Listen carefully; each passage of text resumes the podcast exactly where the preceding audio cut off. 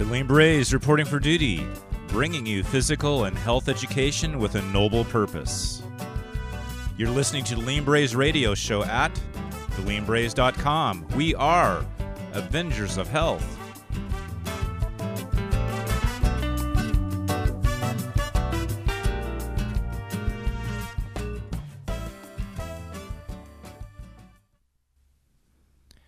All right. Welcome, Braze. I'm Ron Jones, and again with Enid Whitaker uh, from Tucson, Arizona, and Bonnie Prudden Myotherapy. Uh, we're going to be talking about Ground Zero. PE starts at home today. It is uh, October, the end of October 2020, and I've been getting a lot of questions from people about what to do at home for physical education in the midst of our COVID uh, restrictions with schools being closed. So, Enid, welcome back to the show. It's been a while. Um, good to talk to you. It's always fun to talk with you too, Ron. Yes, I miss Tucson, and I need a I need a road trip, as many people today. so that'll give us something to look forward to. But I, I look forward to seeing you. Yes, and I I reached out to Enid because uh, she's such a resource when it comes to um, not just physical education in general, but making PE fun and doing things at home. She worked with Bonnie Prudden, who was an icon of uh, fitness and PE in America uh, for decades. And you, you work with Bonnie over 40 years, so there's just a lot of experience here.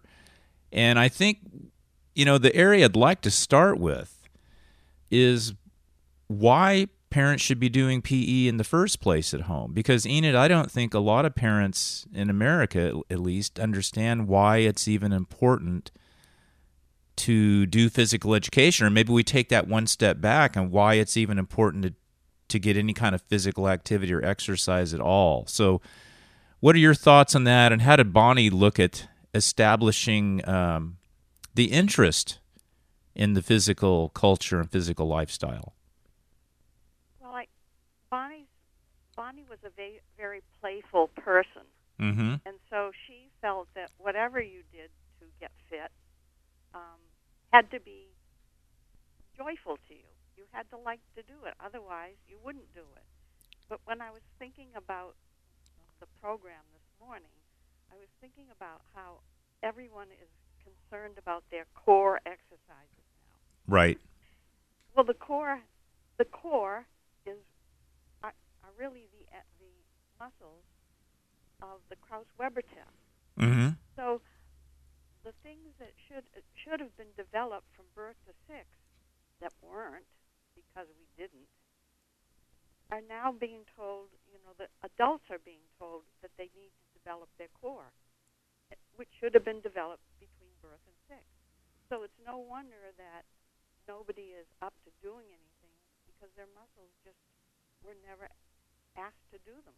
Right. And if you could just uh, speak a little louder, Enid, I think it's still a little soft here. We've been messing around with our recording levels a little bit today. So okay. there Will you do. go. That That's much better. So um, Enid's referring to the Kraus-Weber test, and this is a very famous postural fitness test developed um, with the help of Bonnie Prudden in the 1940s, 1950s. And it, it became a catalyst for change in America um, because it exposed some really uh, significant um, weaknesses in our physical education programs with children. And the idea is to develop these postural muscles in a way that facilitate a lifetime of activity and a lifetime without chronic back pain. And there were certain tests they gave that um, they got scored on these tests, and then from the results of the tests, they got prescribed certain corrective exercises. And for the most part, those worked very well and they were implemented at a pretty high level. But uh, part of the reason we're here is because we didn't follow the advice of Dr. Hans Kraus, who was essentially America's first sports medicine doctor. And we ended up taking more of a sports approach um, to PE, which created a lot of imbalances. So if you're a big sporto, as one of my friends uh, uses the term, uh, I apologize in advance, but all sports create asymmetries, which is an imbalance. So I come from cycling. I can tell you all kinds of stories about cyclists and runners. I'm a runner. If I only did those things, I'd be pretty messed up.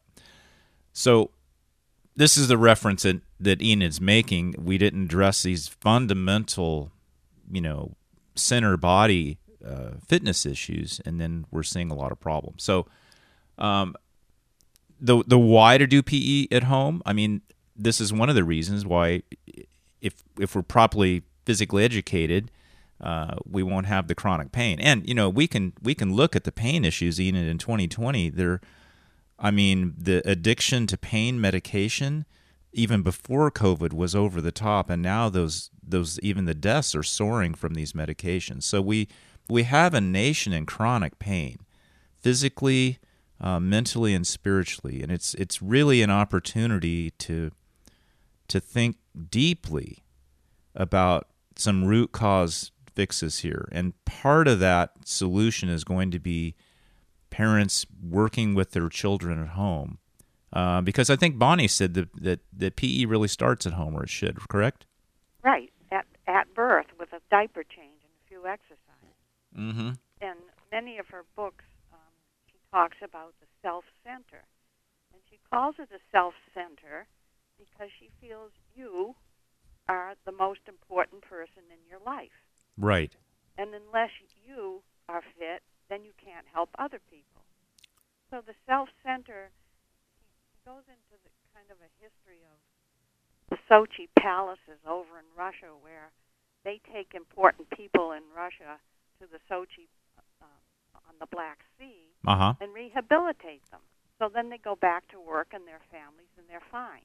Mm-hmm. So it's it's all about taking care of you. So she put the Sochi Palace idea into your own home, where you could use whatever was around the house to build your own Sochi Palace for you, your self center. And Okay. it's not being selfish; it's being um, it's taking care of you, so that you can help others, and so you can help your country, and so you don't have to go to the hospital and and take up more room that isn't there anymore. Well, that's So te- it, it it's all about taking responsibility. right. The Take problem is that we we abdicated PE. Even when I was growing up, I was born in 1938. I had a teacher from Sargent College, who that was supposed to be the best college for physical educators. right. She wore a skirt, stockings, sneakers, and a whistle. I didn't, uh, you know, I didn't, don't ever remember doing anything that was basic. We played duck, duck, goose, and wow. you know, um, squirrel in a tree, which which is a they're games. Right. Anybody can do games. Right. Well, we have quite a predicament here. Um, if let me pull up my notes here, I just blanked them out. Okay, so one of the things I want to establish in, in, the why we've we've talked about the physical benefits of of helping children with home, but I want to define a little bit for parents because there's there's a lot of confusion about um, people people call PE PE when it's not physical education at all. I'm going to be very critical, not just of our ignorance here, but also of the PE profession itself, because a lot of PE teachers aren't teaching. They're just pointing their finger and telling the kids what to do, but there's no teaching going on. I mean, I, I I've lost count of the parents that have emailed me and called me and and reported to me what's happening in their child's PE class. It's it's a lot of walking around the track and and then there's there's no teaching on how to walk and yes that's an important thing to do so physical education actually involves uh, teaching theory and methods and, and science and biomechanics and things like this uh, there's there's learning going on and teaching going on and interaction and it's hard work having taught physical education uh, the last couple years, I did elementary, so I had up to 120 third graders at one time. I had up to 50 kindergartners at one time. And essentially, I was on my own with one PE aide who was a veteran PE aide who probably kept me alive. Otherwise, I wouldn't be here talking to you today. Uh, so, but there's learning going on, right? And physical activity is different. Uh, you know that typically should involve an elevated heart rate and, and physical fitness improvements and things like that um, and there's nothing wrong with just doing physical activity. But if you don't know how to run, hop, skip, and jump, and push and pull and do all these things involved in the physical activity, you're really putting the children at risk um, without some kind of instruction. And of course, they can learn a lot on their own by playing in the playground. And I'm not taking anything away from that, but it's important to have physical education, quote unquote, into the delivery. And then we have just messing around. And what's happened in the COVID lockdown, Enid, is a, is a lot of the kids are at home and they might have a PE plan posted on their school website, but it's essentially turned into just going out in the backyard and messing around or doing whatever. And it's better than nothing. But, you know, we're potentially looking at schools being closed the rest of the year and maybe even the spring semester. And who knows, you know, what's going to happen when schools go back in session. Um, so I want to establish a difference. There is a difference between PE and physical activity and, and just playing. Um, and that's important to note. Do you have anything to add to that, Enid? I hate to be I hate to go back to the same old thing, but mm-hmm. if if you've never done anything to establish the gross motor movements, right, then everything else is going to be hard it it's kind of like if, if you're a first, if you're just going out to ski, you fall all over the place. Right. And the more you do it, the more you refine your movements until the skiing is a very refined movement and you go down the hill without falling. But it all starts with falling in the first place. Right. So so if those gross motor movements aren't established, then the fine motor, motor movements of the walking, the skipping, the jumping, and so forth don't get established. Yeah, maybe I should. I'm going to share a little bit here about what's happening in the real world of physical education with American PE classes and, and elementary school students. And I've also worked with high school, college students. But let's just talk about elementary kids from TK, which is pre kindergarten through sixth grade. Here's what I've what I've seen in the last couple years. And I'm going to generalize here, but most of the kids um, are physically illiterate. And you think about literacy of reading, like you don't know your ABCs and you, you don't know how to read a sentence or write a phrase, and they're they're basically at like kindergarten level with movement and physical literacy, even though they might be in sixth grade. They're extremely disconnected from their bodies. It, it, reminds me of those commercials back in the day, the Weebles that wobble, but they don't fall down. They just kind of rock back and forth. And, you know, that's what some of these kids look like walking. They're, if you're trained to see this, it's pretty, it's pretty obvious, but they're neurologically disconnected from their bodies. Their arms are flopping all over the place. They're, they're just sinking into each step. There's no crispness in their movement, no connection. This, this, uh, what Enid was talking about, the, the the connection to the gross movement patterns um, haven't been established because they've grown up basically sitting on a, a computer or a, a game pad or something. And there is no physical education in schools, really. I mean, we have things we call physical education, but most schools aren't doing um, a good job with PE, let alone a great job with PE. There are some programs out there that are that are nice. I'm not saying there's no, you know, PE out there at all, but it's it's actually pretty pathetic, just to be honest with you. So we have children with, and this is why the show topic is ground zero. I mean, when I first started teaching elementary PE, I realized that my sixth grade students, even the ones in year round sport programs that were on team sports apart from the school system, had almost no physical literacy. They didn't know the essentials of movement they couldn't hip hinge and push their hips back into like a squat type position without rounding their back severely. They they didn't know where their feet were. They didn't know anything about their feet, how their feet worked.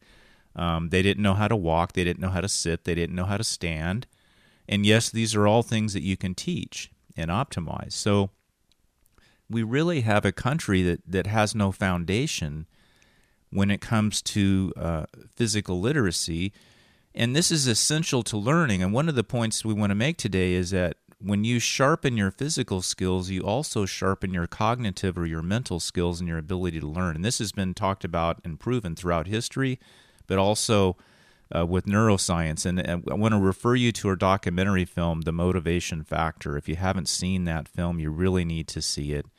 You can go uh, to motivationmovie.com. It was a film that I made uh, with filmmaker Doug Orchard, and it really traces the history of PE and the value of creating the best learner uh, from great PE programs of the past.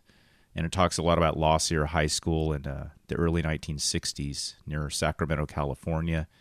But it, we went ended up going back to ancient Greece. So I just want to get this out there, Enid, uh, because that's kind of where we're at. And and so the parents that are writing me, they're like, "Well, what do we do?" It's like, well, we need to start at the, at at ground zero, which is if you're doing something at home and helping your children learn a physical lifestyle, then you're optimizing their abilities to learn. And right now, the children are having excessive issues with concentration and and focus, and especially this year with just staring at a screen for hours and hours a day. So it's extremely important that, if nothing else, they just go out in the backyard and mess around because that's that's better than nothing. So that's kind of where we're at, Enid, with uh, the physical literacy state of the union. Hello. Yeah. Yeah. Anything? I agree. Yeah. well, as and it probably hasn't changed a whole lot. I mean, since Bonnie was doing her thing in the 50s and 60s, although we we we do have a lot more sedentary behavior. I mean, in those days, you didn't see kids sitting around for 20, 30 hours in a weekend playing Fortnite, the video game, you know. Well, it's gotten much worse as has our backache rate, and you can kind of figure the two together. The, the less you do, then the more the backache rate is going to. Be. That's true. It's uh, you know, back pain is tied into these uh these key posture muscles that involve not only flexibility but also a certain amount of um, baseline strength. That was one of the things the Kraus Weber so, test did. So starting at home, if you were going to really do something, yes, you should use the test, the Kraus Weber test. And if the child couldn't pass it, then you give them the corrective exercises to go along with it. And this is all in Bonnie's, every single one of Bonnie's books. Once you can pass that test, then you have a minimum amount of muscular fitness for key posture muscles. Then you can build on that. But just even doing the corrective exercises that go along with it one, to pass the test. Once you pass that test, you're going to feel different. Right. Your posture is going to be better. You're going to be standing up. You're not as going to be as tired because the muscles are doing what they're supposed to do. And then once that happens, then you can start to build on that. So, so what? Even, even like, go ahead. Yeah. So what what Enid's talking about is, is that there's your baseline the the baseline, and most of you listening probably don't know anything about the Kraus Weber test, but it if we just take the technical name of the test off the table for a minute, your your baseline is having your your midsection of your body, your core muscles, in a certain amount of uh, state of fitness, so you can do things without hurting yourself, and you do have some movement quality because you're the center of your body has so much to do with how you move, whether you're using your feet or your arms or whatever. So we we we don't do that today. We just we just think that doing more and doing harder and doing faster is going to help the kids. And this brings me up to a point where I, I talked to you about this yesterday, Enid, and I'm I'm I was upset to get this feedback. I'm going to withhold the the person's name and protect the innocent. But I got a, a message yesterday from a very high level uh, person with strength and conditioning and basically, what this person uh, shared with me in his state here in the United States, I'll, I'll even leave the state out of it. Um, there are PE teachers on the rolls for the school. And what is happening is the school is hiring uh, personal trainers and CrossFit coaches and, and just people out of the fitness industry. And they're they're using the PE teacher's name, who is the credential teacher, but after the roll is called, they essentially take over and teach the online classes. And what's happening is the kids are getting hurt at a much higher level. So this this is a panacea of of stuff to uncover here. So first of all, why why are the PE teachers not able to handle their own class? Well, because they don't know how to teach PE. And again, I'm generalizing. Uh, well, why don't they know how to teach PE? Because they weren't taught in college. Well, why weren't they taught in college? Their professors didn't know. Why didn't their professors know? Because they weren't taught too. Well, what you keep asking these series of questions and do the root cause analysis to get to the real problem. And we essentially shifted our philosophy of physical education around 1920 after World War One. And and just to keep it real simple, you know, we went into a sport model, and we we talked earlier about sports creating imbalances. So if we're trying to fix things with sports, we've got such an emphasis on sports in this country for youth. It's actually making things worse in many ways. And one of the things I'd like to see coming out of COVID 19 and coming out of 2020 is that a lot of the youth sport programs crash and burn because they're not worth doing. They're hurting the kids. It's way too competitive, and they don't have the the fundamental movement skills to be doing what they're being told to do in the first place. And so this is a very uncomfortable conversation to have with people, but unless we have it, we're just not going to get better. And so that was something I wanted to bring out. For those parents at home, you might want to figure out who's who's directing your PE programs online. Because what I saw in the spring was horrendous. I saw PE teachers just scrambling to go to YouTube and sending all these videos out that were completely inappropriate for elementary school children. And quite frankly, opening up a huge liability issue for the school district. And I've I've worked for years for law firms around Southern California as an expert witness and exercise related lawsuits. So as someone who's been in superior court and under deposition and been in a room with a bunch of attorneys screaming and cursing, I'm telling you, it's not a place you want to go. You know, you don't want to create this problem uh, with your school district, but yet these schools are driving while blind. There are huge liability issues currently with what's being put online for your students by PE teachers that don't know what they're doing and they're asking the kids to do things that they have no skill set to do. They haven't been taught the building blocks to do the movements, and now they're layering intensity and move, uh, uh, volume and things like this on there. It's it's absolutely ridiculous, Enid. Well, I hate to say this, but you can become a trainer overnight practically by taking a test. Well, that's true, and it, maybe the parents don't understand that. Just because you have a personal training certification doesn't really mean a whole lot. I mean, you can you can literally do that online and, and uh, go to a weekend thing and get a certification. So again, we just go even even the people that are being called experts in this country when it comes to exercise oftentimes don't know the the building blocks themselves. And it's really it's really a tragic situation, but but as we talked about yesterday, Enid, you know, and the Chinese definition of the word crisis, if you get into the the background of that, involves opportunity, and so we have an opportunity in this crisis in 2020 to really correct some severe issues. And of course, we have social issues, and this is being discussed daily in the media and, and on the streets of America. But in my area, PE, in your area, PE, um, those can be big parts of the solution as well. So please, parents, understand there's a difference between your your child being told what to do without any kind of instruction, you know, and and actually getting physical education. Because I I've even had PE teachers, you know, oh we're doing PE, and I look at what they're doing. It's like you're not teaching anything. How is that PE? You're telling the kids to do, you know, 50 push-ups or you know, run a mile, but there, there's no instruction on how to place your hands to do the push up, how to position your spine in the push up, where to put your head and neck in the push up, how to use your feet while running. There's no instruction, there's no education whatsoever. So uh, explain to me how that's PE. You know, if you go to court, this this this gets pretty intense. You know, because if if they went to court against me, I would have my day with them because there there's no way they can defend what they're doing. It's so reckless. It's absolutely horrendous, and I, I want the parents to know that it's uh, what's happening is is not good. So parents, take a look at what your kids are being asked to do. You might be far better off to do it at home, which is back to the show title Ground Zero PE starts at home.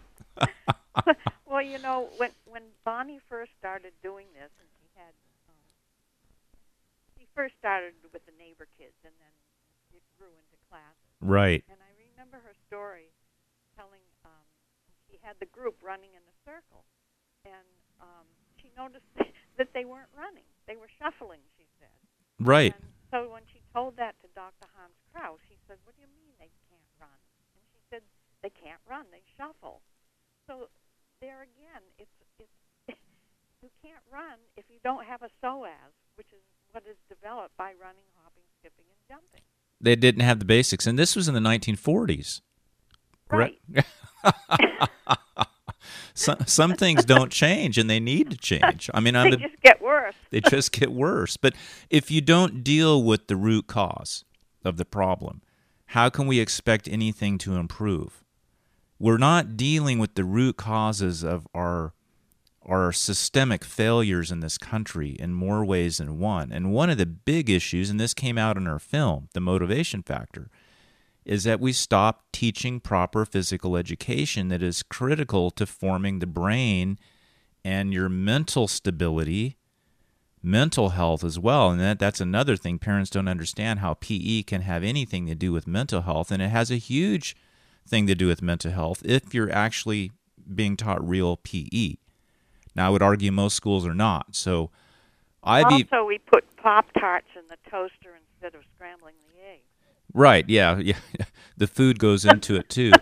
I I've actually publicly stated that the way a lot of schools are doing PE, they might as well just get rid of the whole thing altogether because it's it's literally a waste of taxpayer money and it's not productive. Well, I know you went through physical education, and I was also a physical educator.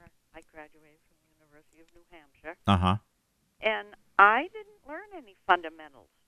Um, I I learned sports and games, and that's what I came out with. And it wasn't until I met Bonnie that I realized that I had all the things I had missed.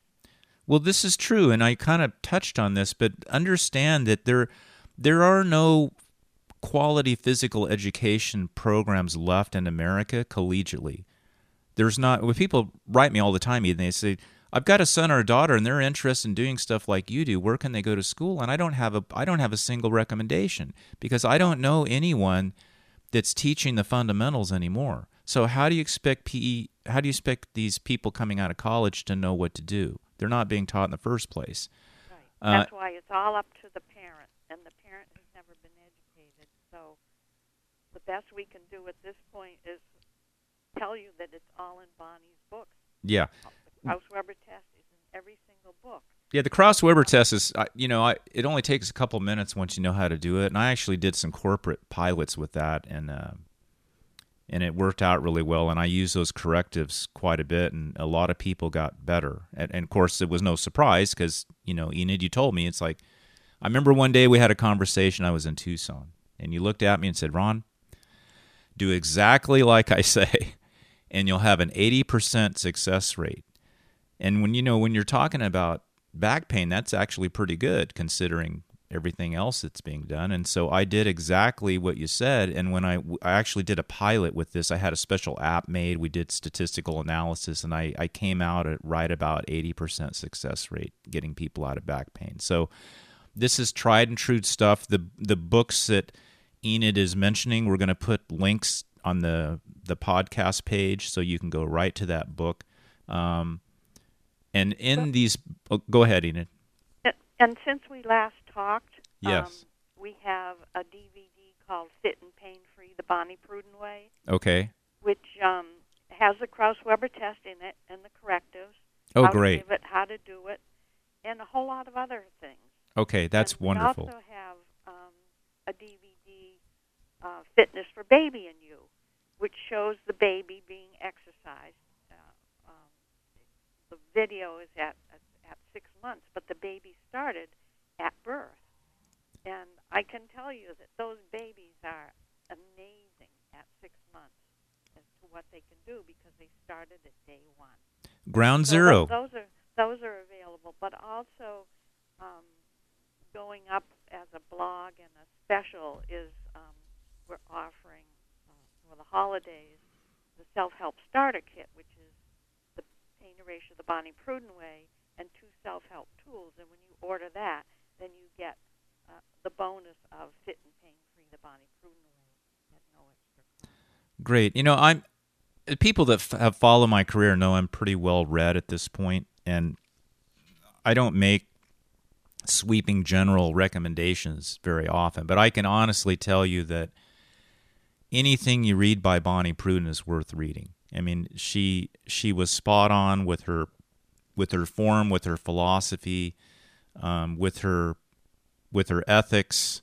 Um, all her books have something to offer, and they all cover the fundamentals. It doesn't matter what book of Bonnie's you pick up, she's going to be referring back to the Kraus-Weber test because, as, as Enid has explained in the show today, it's essential to have that postural fitness to move forward in a way that is conducive to making improvements without raising your chance of injury.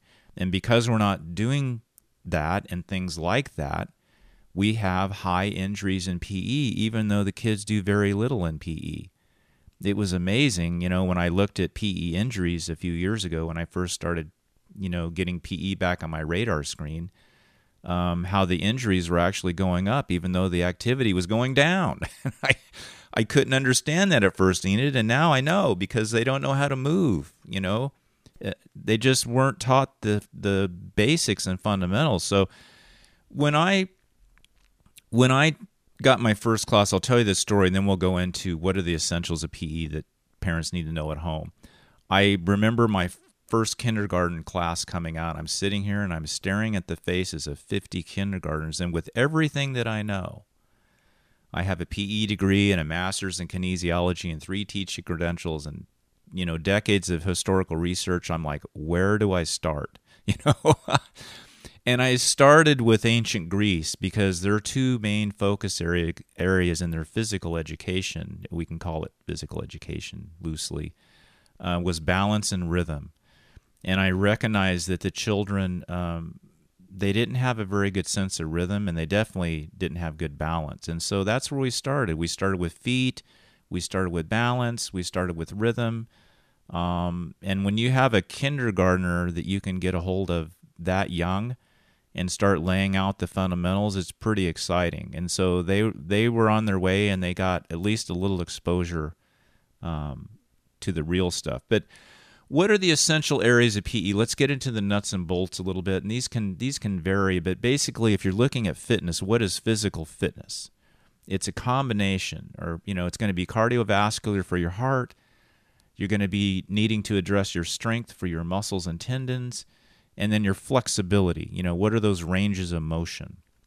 And I like to include joint mobility in that because sometimes people have really tight joints too. So if you're doing things with your children at home, are you getting their heart rate up? And there's a number of ways to do that are pretty, you know, self-explanatory. You know, bicycling, swimming, walking, running, you know, calisthenics, things like that. Are you addressing uh, muscular strength?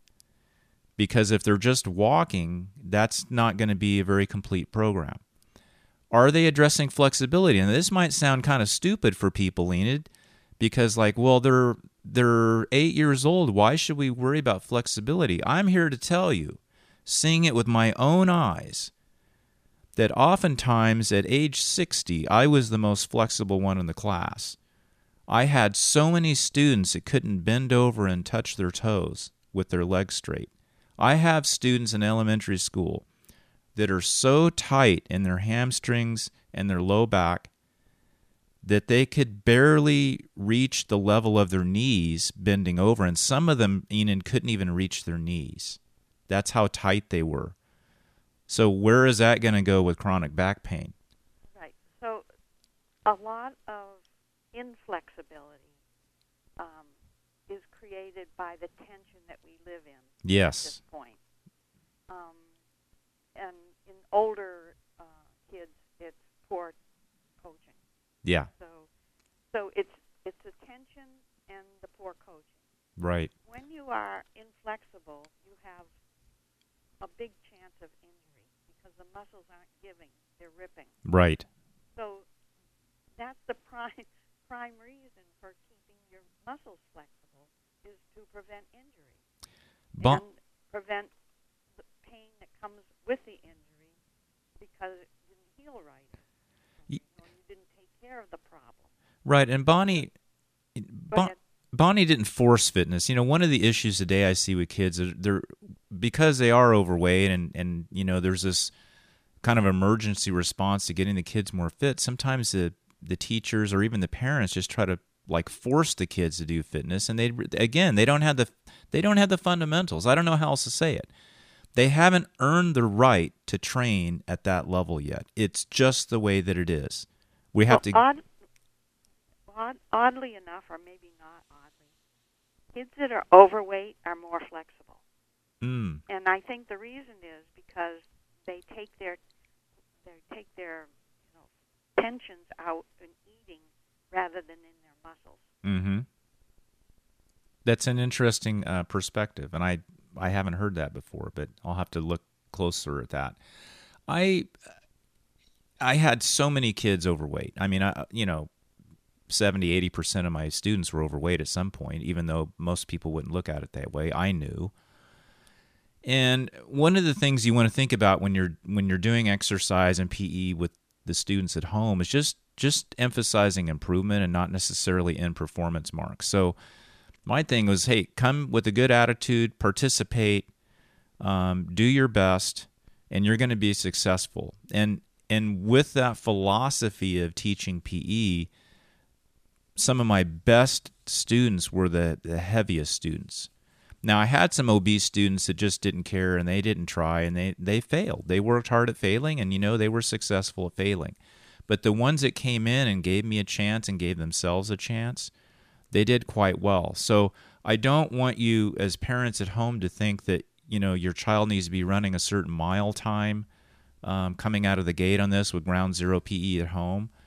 Um, you know, establish the improvement side of it, the participation, the doing your best. I think these are really important. And, and what are the areas of fitness? Cardiovascular, strength, and flexibility.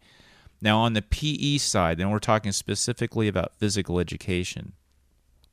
One way that history defines PE is having three content areas.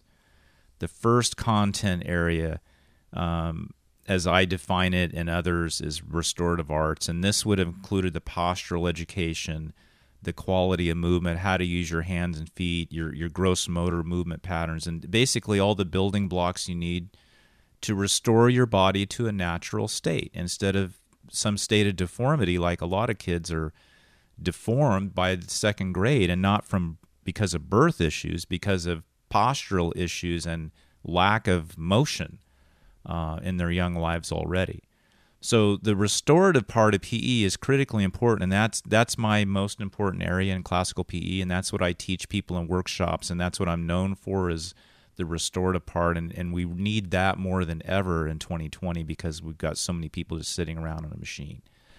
The second area classical PE was self defense, interestingly, and really great PE programs also enable people to defend themselves. Now, that could be just from a quality of movement standpoint. If you move well, you're much more likely to be able to defend yourself. Uh, if you don't move well and you have chronic back pain, it's kind of hard to get out of the way of something, you know.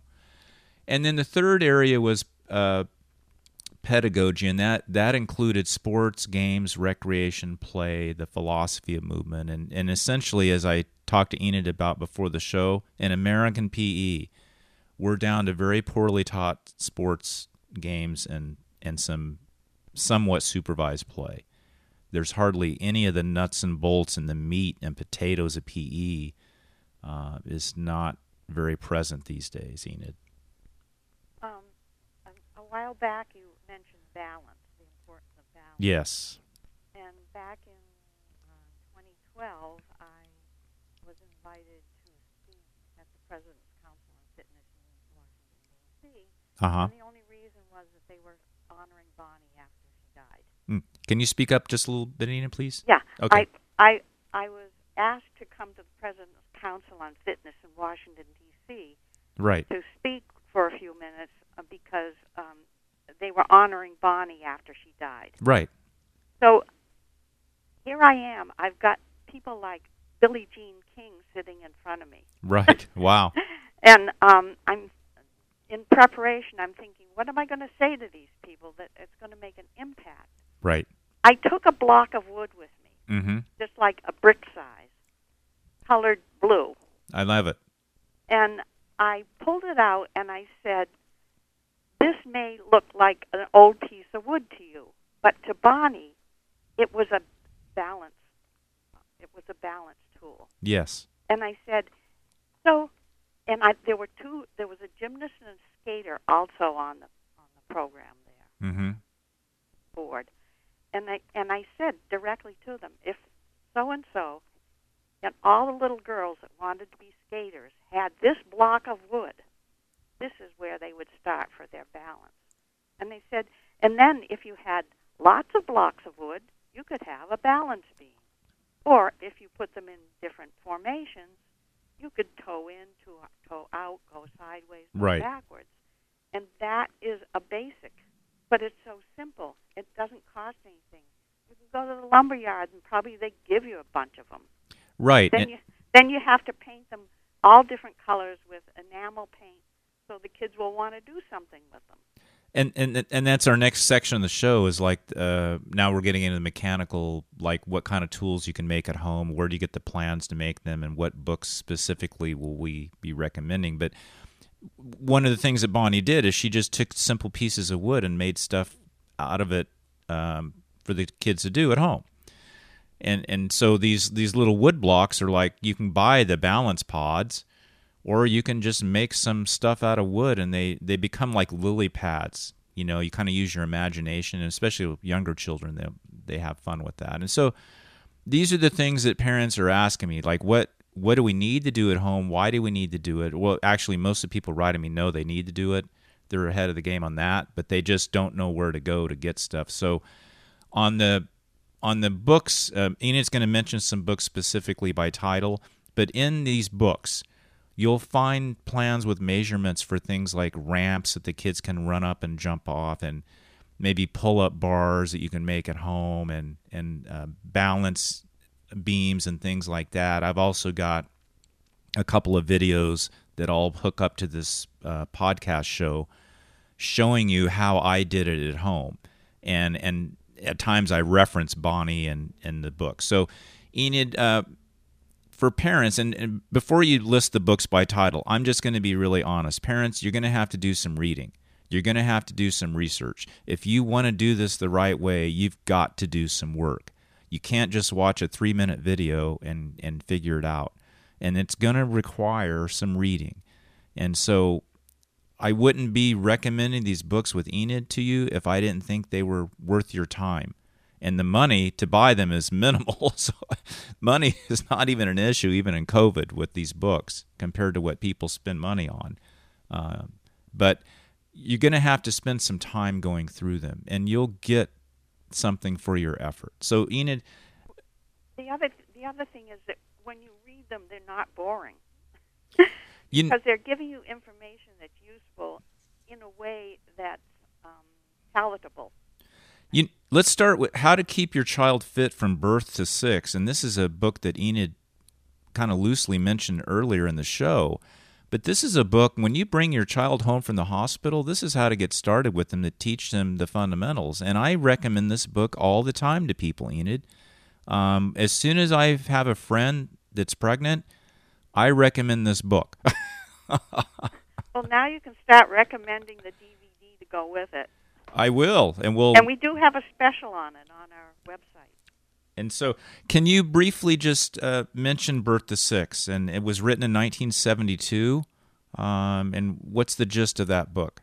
Well, the first edition was, but it was brought up to date in 1985 when she included myotherapy for um, the children of that age group, Okay. like burned in feet and so forth. Mm-hmm. Um, yeah, it takes you from day one all the way through up to kindergarten age. Okay. It even it so it has the passive exercises for the baby, and then it introduces different pieces of equipment um, for the for the baby, and then it goes right up through the kindergarten age, and it includes um, exercise stories. There's a way to get kids to exercise just by being ducks or being kangaroos or you know different animals that they understand. Right, and getting them to move like those different animals. Yeah, it's a playful way, and Bonnie was into you know being playful with it and joyful, and so the the, the mechanic part of this, parents, you're going to get the skipping, the hopping, the jumping, the gross motor patterns that are essential for children to develop those first few years and, and, and throughout elementary school. So if you get the book, you're going to get that stuff. Okay, so the other thing that Bonnie always emphasized throughout birth to death is mu- the use of music. mm-hmm. If you put on a march, the kids are going to march. Mm-hmm. If you put on a skip, the skip the kids are probably going to skip. If you put on a circle thing, they'll probably go in circles because they can hear those they can hear those um, messages through the music. If if you put on fast music, they're going to go fast. And this is um So your your music is your control. Right, and this is a different way to use music parents because a lot of times music and fitness classes is just background noise. What Enid is talking about is the music timing the movement. And that's a completely different way to use music. And it was part of classical PE. In fact, if you go back to pre 1920, there was in gymnasiums, there were many times there was a piano in the gymnasium with a piano player. And they were playing, and it was the timing of the music that timed the rhythm of the exercise. So, this is actually a bit we could do a whole show just on that but um, that is a that is something to bring in. Now the next book um, is from 6 to 12 and how does that differ from birth to 6 Um, felt that by the time you got to six, if you were probably physically educated and, and fit, you could do almost anything. right So the six to twelve introduces um, more equipment such as uh, how to build a backyard, um, you know, high jump and a running ditch. And Okay. kinds of so more building plans in that book 6 to 12 yeah. okay and we'll put all these links on the page too so don't worry about you know I'll, I'll I'll direct you exactly to the place to to find the book now there was another book she wrote called how to keep your family fit and healthy do you want to comment on that one Yeah, it goes all. It, it doesn't start at birth. It started. It starts at age six and goes through up the grand through the grandfathers and grandmothers in the book.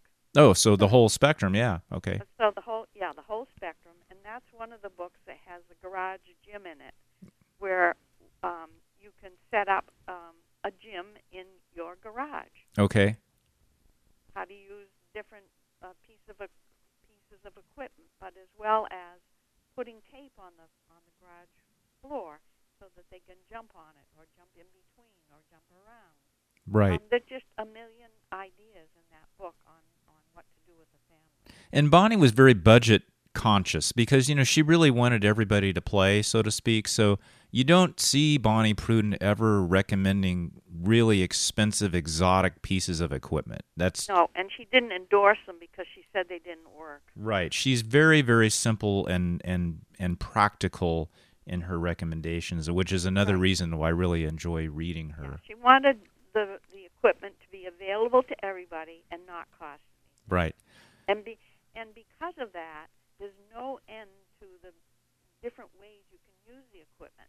Right. A block doesn't come with instructions. Right. The creativity part of it, sure. Right. exploratory movement. So, in the last couple minutes, we're kind of winding up here. You you mentioned that some of the other books might be worth looking at too. You can mention those by title if you'd like. Yeah. Um, myothe- uh, myotherapy, Bonnie Prudden's Complete Guide to Pain-Free Living. Uh huh. um, not only has the myotherapy in it, but it also has uh, the instructions for the self center in it. Okay. It tells you how to use the different pieces of equipment, um, how to build them, and how to use them. And also in the book, um, Bonnie Prudden's After 50 Fitness Guide, um, which is for everybody over 50, it also has the myotherapy, but also how to use a chair, how to use a walker, and then all the small equipment wands, blocks, elastics, weights, towels and stairs and chinning bars. So um, there's really something for everybody. And, and I want to add one more thing. Now we're in this, this at-home COVID situation. Right. A lot of the times, whole families are living together. Right. That include the older people. That's true. And in Pain Erasure the Bonnie Prudden Way and in at the After 50 guide, it also shows you how to do what she calls a hugging exercise, Uh huh. which is how to do full range of motion exercise with people who can only be in a chair. Hmm. And because a lot of times they, they're kind of left to themselves, but they need, if they can't move themselves, they need to be moved. Right. And so she introduces that as well as what she calls bed ballet, Mm-hmm. which is somebody is bedbound, how you can help them to increase the circulation and feel more comfortable. Well, these are good points because you know uh, there are caretakers, and I've actually worked with uh, corporate clients that had severely disabled children that were bedridden, and so um, there's something in there for everyone. Bonnie wasn't exclusive to one particular population. I mean, she really she worked with probably every type of person there was to work with in Yeah. her career, and was happy to help anyone and everyone of every religion, you know, race, disability, ability. It didn't it didn't really matter her, athletic or less athletic. Right. Well, that's that's uh, great. I will hook up all these links, and and the one nice thing about Bonnie's books is again you'll you'll see the fundamentals repeated, and really what's good for young children in in many ways is good for older adults as well. The fundamentals are the fundamentals are the fundamentals, right? Right. And and those things don't really change generation after generation. I mean, they, they still are worth doing. Yeah, and the things in Bonnie's book apply to all ages. You know, starting with the Kraus-Weber test. Right. Right. yes. You all got the same muscles. They all need to be developed. Right. It's good you have that on video because I actually get a lot of people asking me, well, how do you do the test and how do you do the corrective? So I'm very happy that that video is out and I'm looking forward to. Um, I know you mailed me a copy and I'm looking forward to looking at that and, and also. And, and in that, it shows you how to use the stairs. It shows you how to use the ropes. oh, great. It Awesome. shows you how to use the walker even. Great. Well, I'm looking forward to that. Enid, thanks so much. It's it's a it's a critical time in our history, and I I know we both deeply care about um, our country, and I know Bonnie did as well, and and just our planet outside of the United States. Now, Bonnie was a real patriot. She was a patriot, and uh, I so appreciate you and her work, and uh, we will continue to pay it forward. Okay, that sounds like a good idea. All right, thank you. Okay, thanks, Ron. You've been listening to the Lean Braze radio show at theleanbraze.com. Until next time, keep moving well to think well and be strong to be useful and get those kids physically educated. It's good for them and it's good for you too. Thanks for listening.